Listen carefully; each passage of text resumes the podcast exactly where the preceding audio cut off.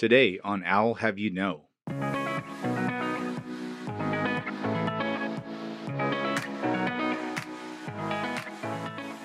We're serially opportunistic, which means that we face opportunity with a very open mind. It is a constant reassessment almost on a daily basis, and we try to find the things that are needed in society that consumers are demanding.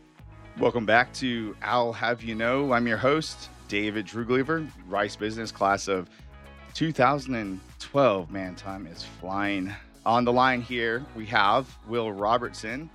Will is a Rice Business Class of 2005. He's also the managing member of Quintana Infrastructure and Development and a panoply of board involvement. So he serves on the board of Tanawa Resource Holdings, the board of the Spirit Golf Association, as well as the Henderson Western Tour Foundation. God, that's a lot of syllables. well, thanks for joining us today. well, David, David, thanks for having me. I, I, do want to interrupt the program out of the chute and just say that uh, I'll have you know that uh, when Tim Okabayashi called me, uh, he was a classmate of mine. The little old secret about Tim is uh, he was the finest lacrosse player across the state of Texas in 1995. So I just wanted to insert that really quickly about our friend Tim. I don't know a lot of lacrosse player. I mean, how, how steep or deep is the competition in the lacrosse domain in Texas in the mid '90s? Uh, we we don't, we don't need to get into details, but uh, the, uh, the the stats are out there to find. Uh, you could fact you could fact check me all day long, but uh, I, I will stand behind what I said. I just need something to give Tim a hard time with. That's all. oh, totally looking for ammo here. Uh, that's fantastic. No, thanks for getting ahead of the the I'll have you know. I mean, the idea is to you know really share the most about the experience of of the alumni after graduation and you know try to get those pearls of wisdom or little known factoids so thank you for putting that front and center right off the rip and so uh, will just to just to give us a little color on who you are and how you've gotten to where you are today, would you care to give us a, a brief harbor cruise on your backgrounds, maybe where you're from, uh, the focus areas in your career, why you went to Rice, and what you are really focused on today? You, you bet. Uh, I was born and raised in Houston, went to the University of Texas up in Austin. Uh, worked at Merrill Lynch for uh, two years doing investment banking within the energy and power uh, practice. Uh, then spent two years with the CapStreet Group here in Houston. They're a generalist private equity fund uh, with a wonderful uh, team. And then from 2003 to 05 is when I came back to Rice uh, to do uh, my MBA program.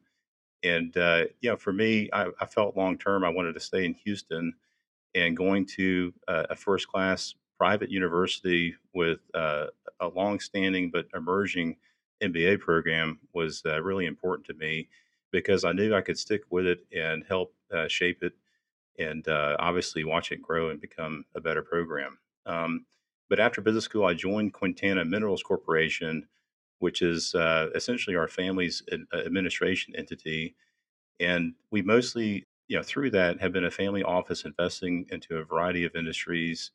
I spent uh, from 05 until about 2010 working for uh, Quintana Energy Partners, which was a private equity institutional fund.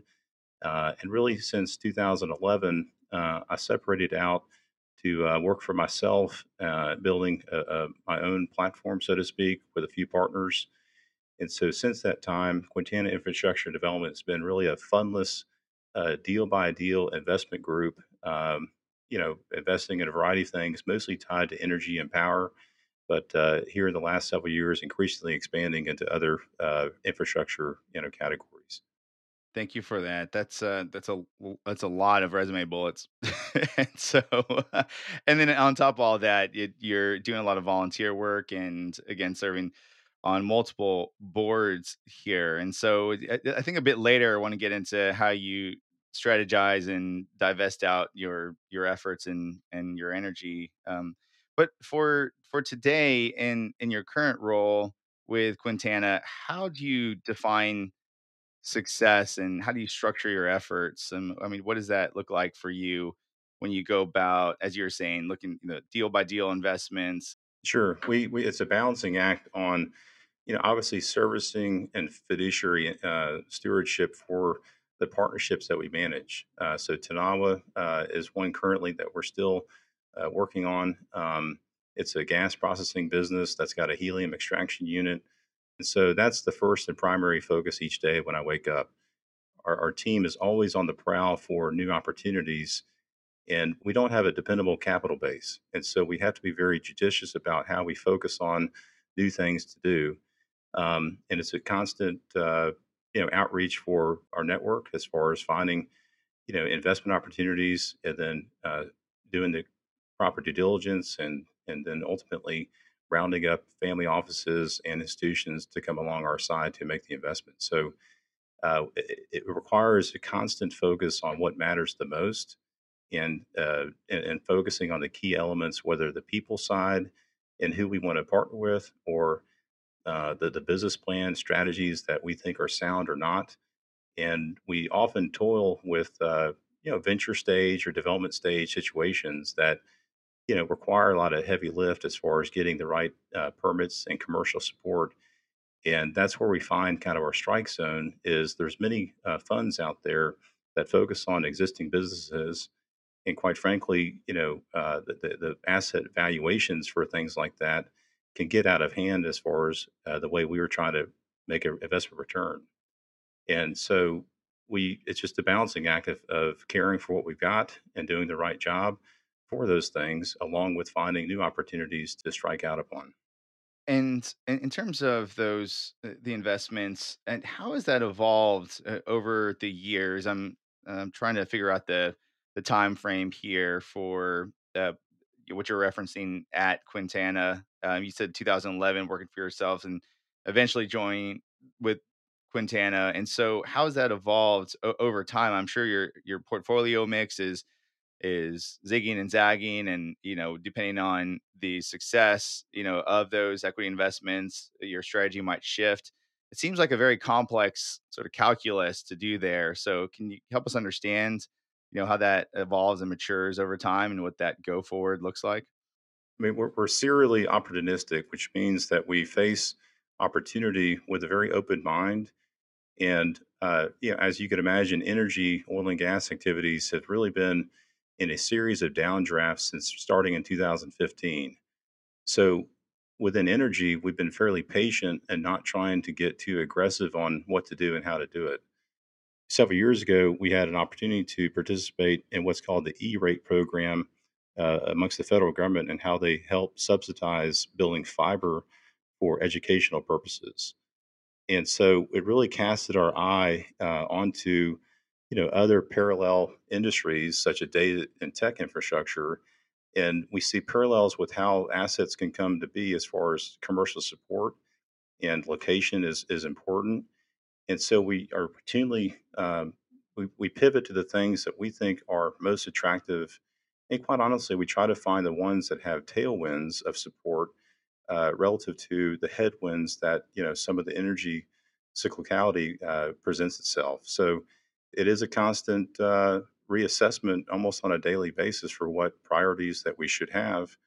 And we again we try to find you know the things that are needed in society that you know consumers are demanding. So for examples of this uh, we made a, a, structured investment into a data center platform in the southeast that's uh, essentially concentrating on secondary markets for edge type data centers we are really working hard to close a fiber to the home opportunity in the outer skirts of Toronto uh, here in the next uh, you know few days or a week or so. Um, so we find you know opportunities uh, of different types all the time, and we try to select the ones that we think uh, we can be most effective with.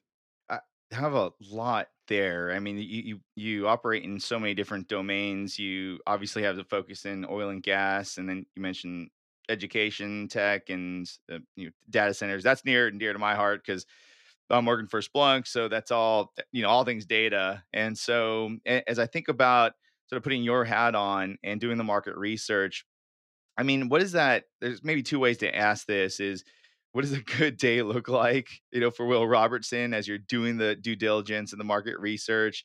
And then secondly, how deep do you go into getting well versed in all these various industries, which I'm assuming you're, you're not an expert necessarily in, you know, what building fiber for education looks like. You may talk to experts. So, how do you bone up on those various industries so you can make a well informed decision? And then, how far along do you go in that spectrum from, you know, how do you spell fiber to, you know, here's, you know, how you build all this stuff? I think most everything that we focus on, it all starts with the people. You know, most of the ideas that come to us are from experts in their domain.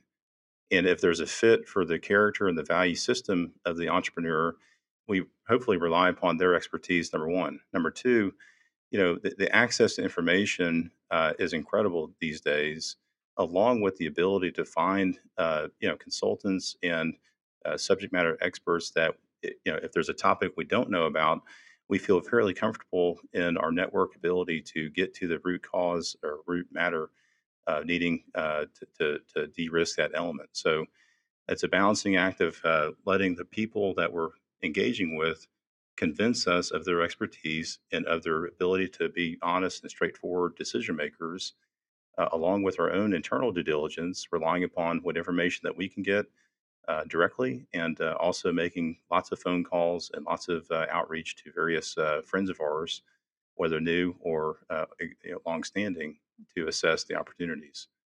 Interesting. Yeah, I, I'm hearing just a lot of resourcefulness and and getting the right folks and expertise and consultants.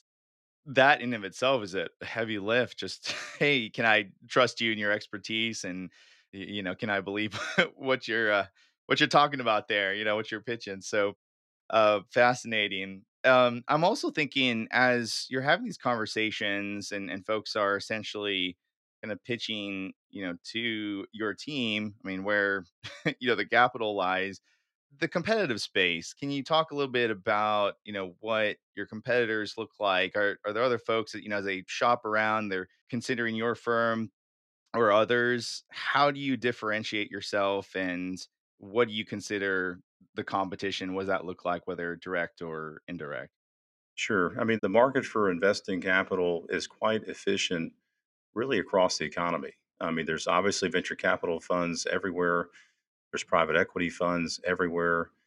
There's also the strategic uh, industry incumbents that are competitive. So it's not easy to differentiate uh, very often, but we try to uh, obviously present market based terms to the counterparties that we deal with.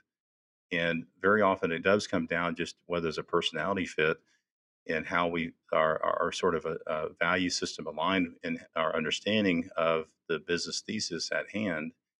And then most groups like myself, um, they try to be value added investors. And so when in all three of uh, the partners on my team, we all have you know operating company experience, which means that we absolutely know that creating cash flow, revenue, and expenses it, it's not easy every month.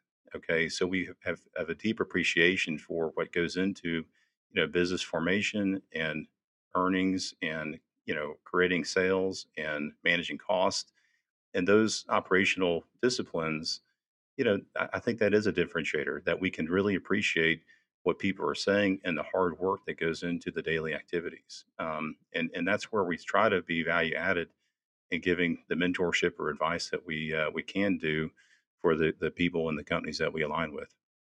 Yeah, the mentorship uh, piece is is key. As I talk to folks in my orbit that are in a similar space or have you know in private equity or venture capital, there's always that sort of healthy tension of the folks that are providing the capital and the mentorship and the insight and guidance and how far entrenched do they get into the the business um, whether it's you know on the operational management side or is it you know a once in a blue moon executive meeting?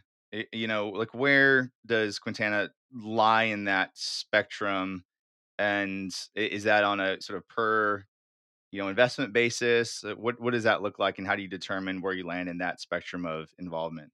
Well, David, you're you get you some great questions. Uh, so we we really because we range from you know venture development stage to acquisition, it really is fact dependent upon how sophisticated the team is and where on the on the cycle that we choose to to enter. So, you know, a business called Great Northern Midstream was an idea that we formed ourselves, and so we literally built the organization out our, uh, from from myself and one other colleague into a, a few hundred uh, people up in North Dakota. And so that was a very immersive experience for our, our team. Uh, but on the contrary, uh, in fact, one of our Rice fellow alumni, uh, Jay Helms, he ran a business called Frontier Utilities for us.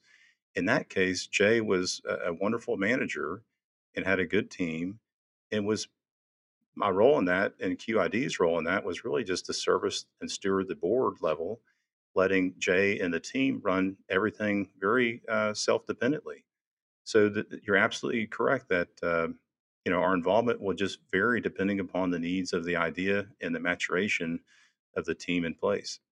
Interesting. Yeah, I just I, I just in my mind, your everyday is never the same, right? It's just like a constant, you know, sort of creative and you know flexing exercise you know uh, as these businesses grow and, and how you provide your help and and mentorship and and management so fascinating Well, I, know, when when when I was a kid, the the expression is if you're not you know moving, you're killing grass, and so I mean, that's part of life. And that, I mean, really going back to the Rice MBA program, the mentality uh, as a smaller school was that the rigor of the curriculum was high, but intentionally high, so that the students really are forced to work hard. But at the same time, in all the team based activities, the work hard inevitably leads to play hard. And those two years of the full time program was just a great, you know, uh, educational bath in balancing you know, work hard, play hard, focus on the important things, and obviously enjoy it in that moment.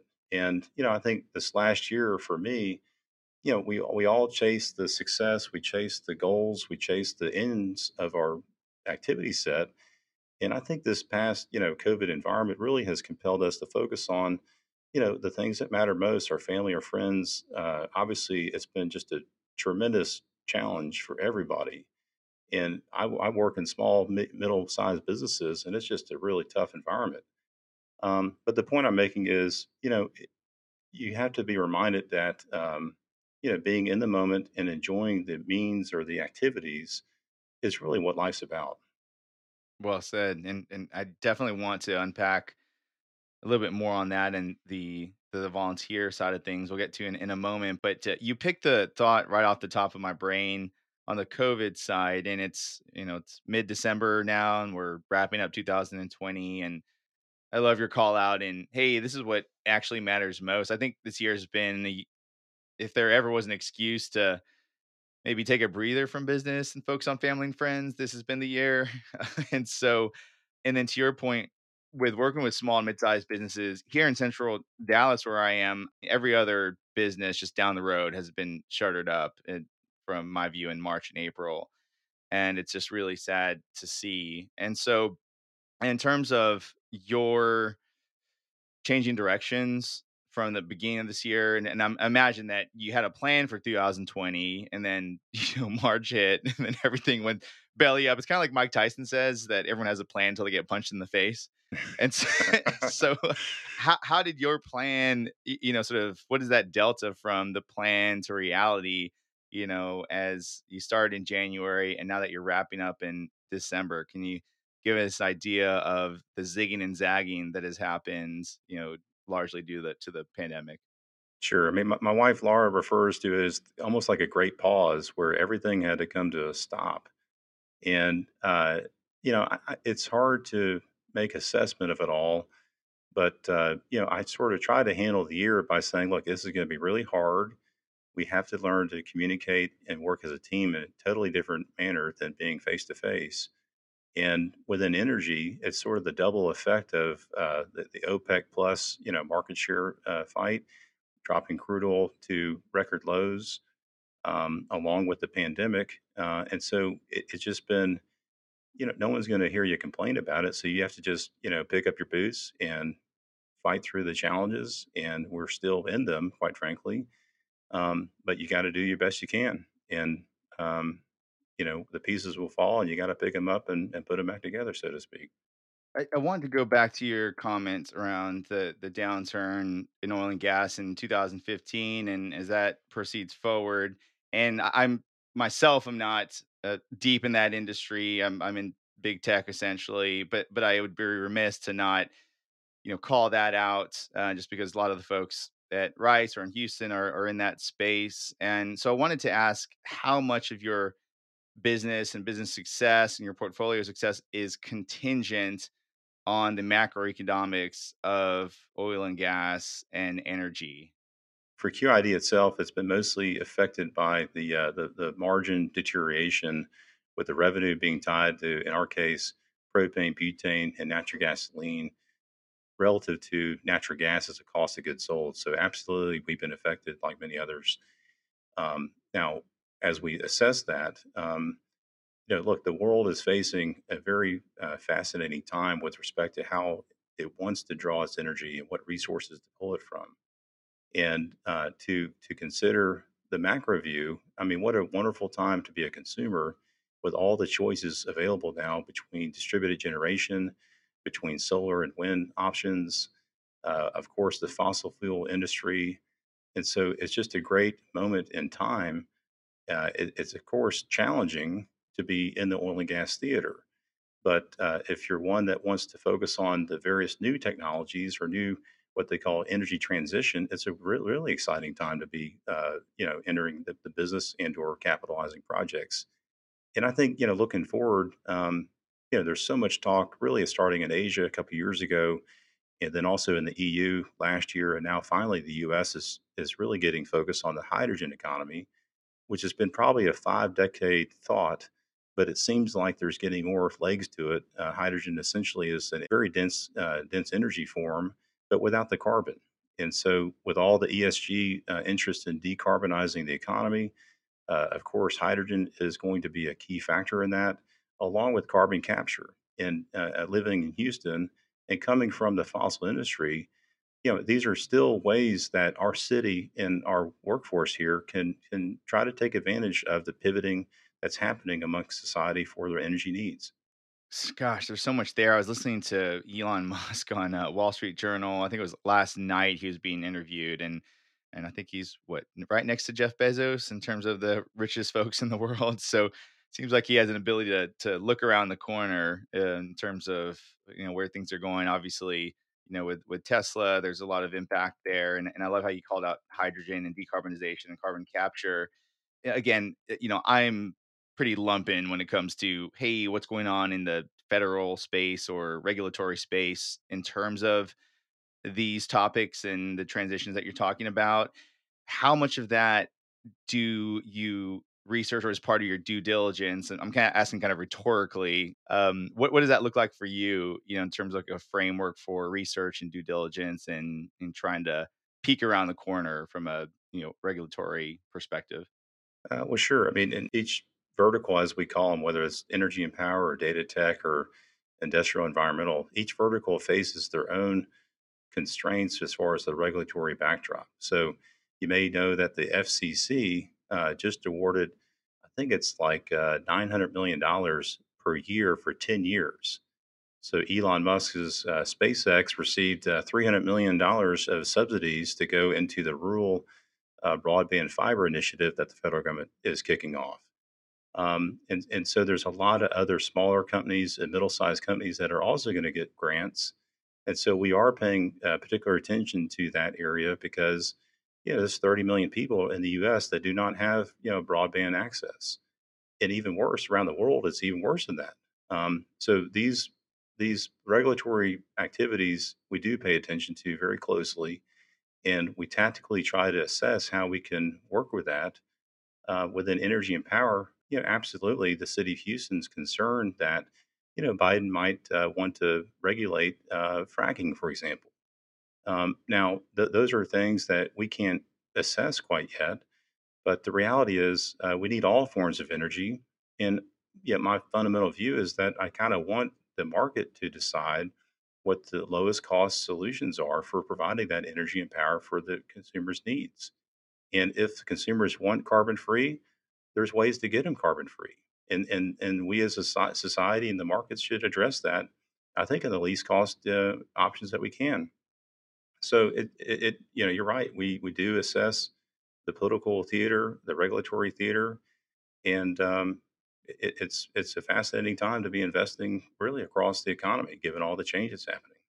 I'd heard Elon talk about uh, what you had just mentioned with the FCC and the incentives for the fiber initiative, and so it's it's quite fortuitous we're talking about that right now. Um, there was a conversation around how to price in carbon. So you talk, when you talk about the market deciding, you know, what's the the lowest cost option, um, it, there has to be consideration, shouldn't there? And and forgive me if I'm being obtuse, um, for pricing in negative externalities, such you know, namely carbon, uh, which is on the docket here.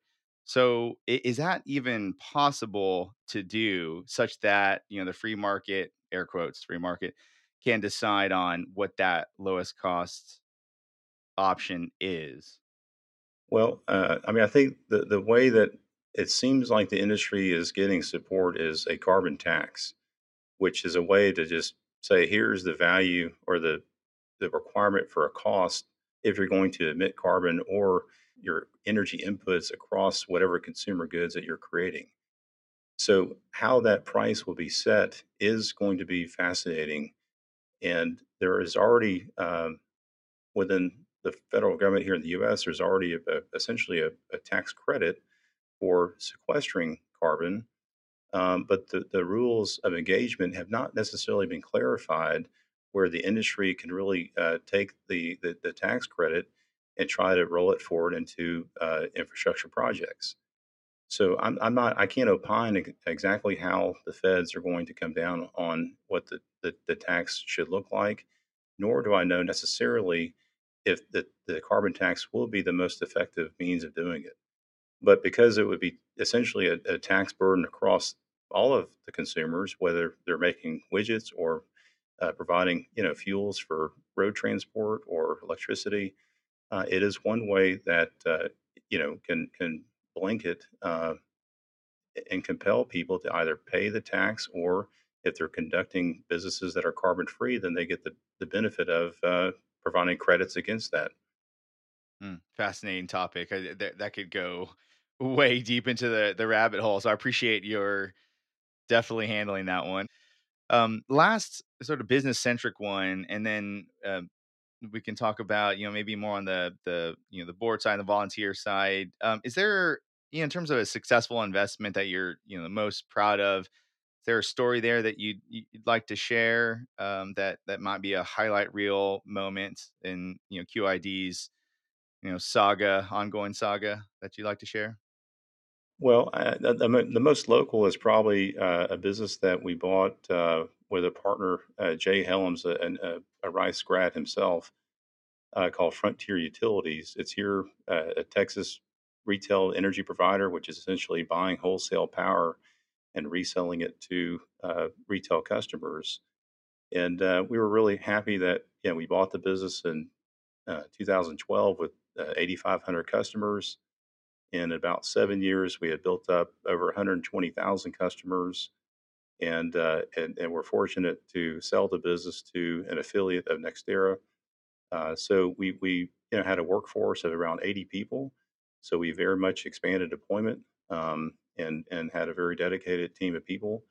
We internalized the call center uh, mostly here in Houston, but did outsource some to uh, other jurisdictions. But uh, it, it was a lot of pride to work with uh, another Rice MBA, you know, person and to start something small and grow it, and then successfully exit for ourselves and our partners. So, you know, we we do have bumps and bruises along the way, but uh, but who wants to hear about that stuff? Well, I was taught that wisdom is accumulation of scar tissue, and I assure you, I've got I've got a lot of scar tissue doing what we're doing. I can understand or appreciate that. Well, to to maybe land on the last one or two topics here, um, the the boards that you serve on, uh, maybe if you wanted to to zone in on one, and and uh, maybe the the higher level question is, you know, how do you decide to uh, spend your time on which boards, and then what is you know that governance look like for you as a member of those boards?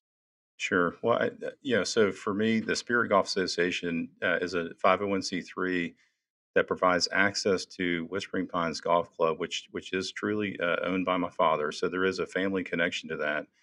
But the uh, the Spirit Golf Association really uh, is is there's three mission statements. One, access to the golf course. Two is to conduct the Spirit International Golf Championship, which is a, a an amateur event that we hold every other year and uh, it, it really really pleased that uh, for now 20 years we've uh, really hatched tons of alumni that have gone on to be professional golfers on both the PGA and more importantly the LPGA tours. So my father had a vision uh, to essentially do an amateur event um, back in 2001 was the first one of bringing uh, young men and women together in a joint tournament uh, amongst 24 different countries and uh, it's just been a really, really fun uh, project for the SGA to sustain that tournament. And the third part of the mission is to give money to charity, uh, mostly concentrating on healthcare causes, which has been really a multi generational uh, focus of my family. Um, and so, yes, it's a it's a it's a great golf course that my father built, but more importantly, it's it's really a nexus of the things that he is passionate for, which is amateur sports healthcare needs and having uh, a tournament that reaches you know every continent on the in the world and trying to bring people together to to really um, forge relationships that you know can stand the test of time. Um, we had ten of the alumni of the on the guys side and ten come back from the girls side last year, and you'd be amazed at the the bonding that uh, those players had as young people and have sustained throughout their career. And we're not, we can't measure exactly the impact that we had, but when you bring people together from around the world, it really is a fun uh, experience. And, you know, to boot, raising money for healthcare causes is really, really rewarding. Um, so that's the Spirit Golf Association. it, it is a family connection, but uh, you know, watching my father and and and trying to carry the torch, perhaps going into the future, um, you know, that's something that we're really, really proud of is that tournament and trying to give money to charity. Well, the last two quick ones I have for you, and, and uh, we'll adjourn here. Um, I always love to do the LinkedIn stalking, and uh, it's interesting to see what people write, and maybe they forget about it, you know, like years later. But I couldn't help but noticing uh, you wrote down "Jack of all trades in the outdoors, master of none." what, what does that mean?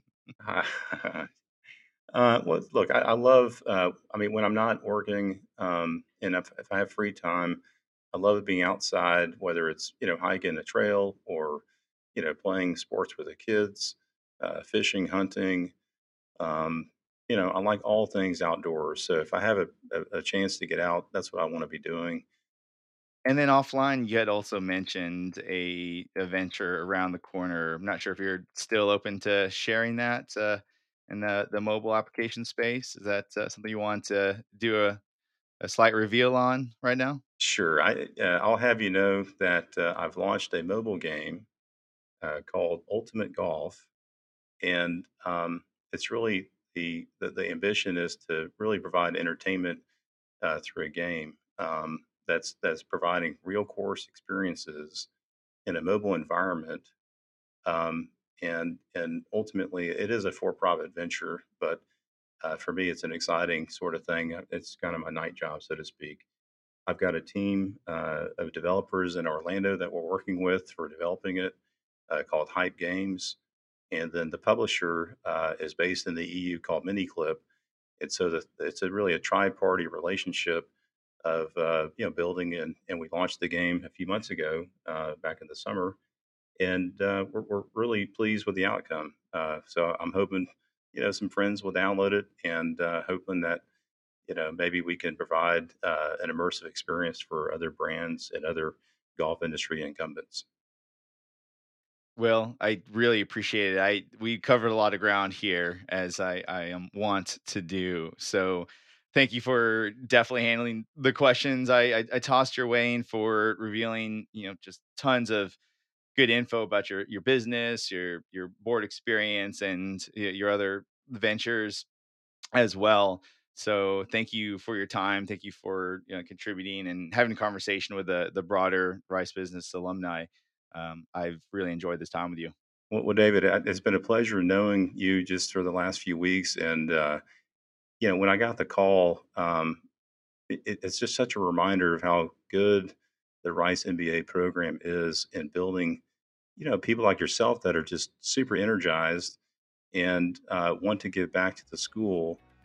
I love the school and I uh, think it's, you know, obviously it's the best entrepreneurial program in the country. And, um, you know, it's just a reminder when, when you guys outreach me that uh, I'd love to get back to the school. And so thank you, David. Thank you, Will. All right. And for folks listening, thank you for tuning in to Owl Have You Know. And remember, if you're not moving, you're killing grass.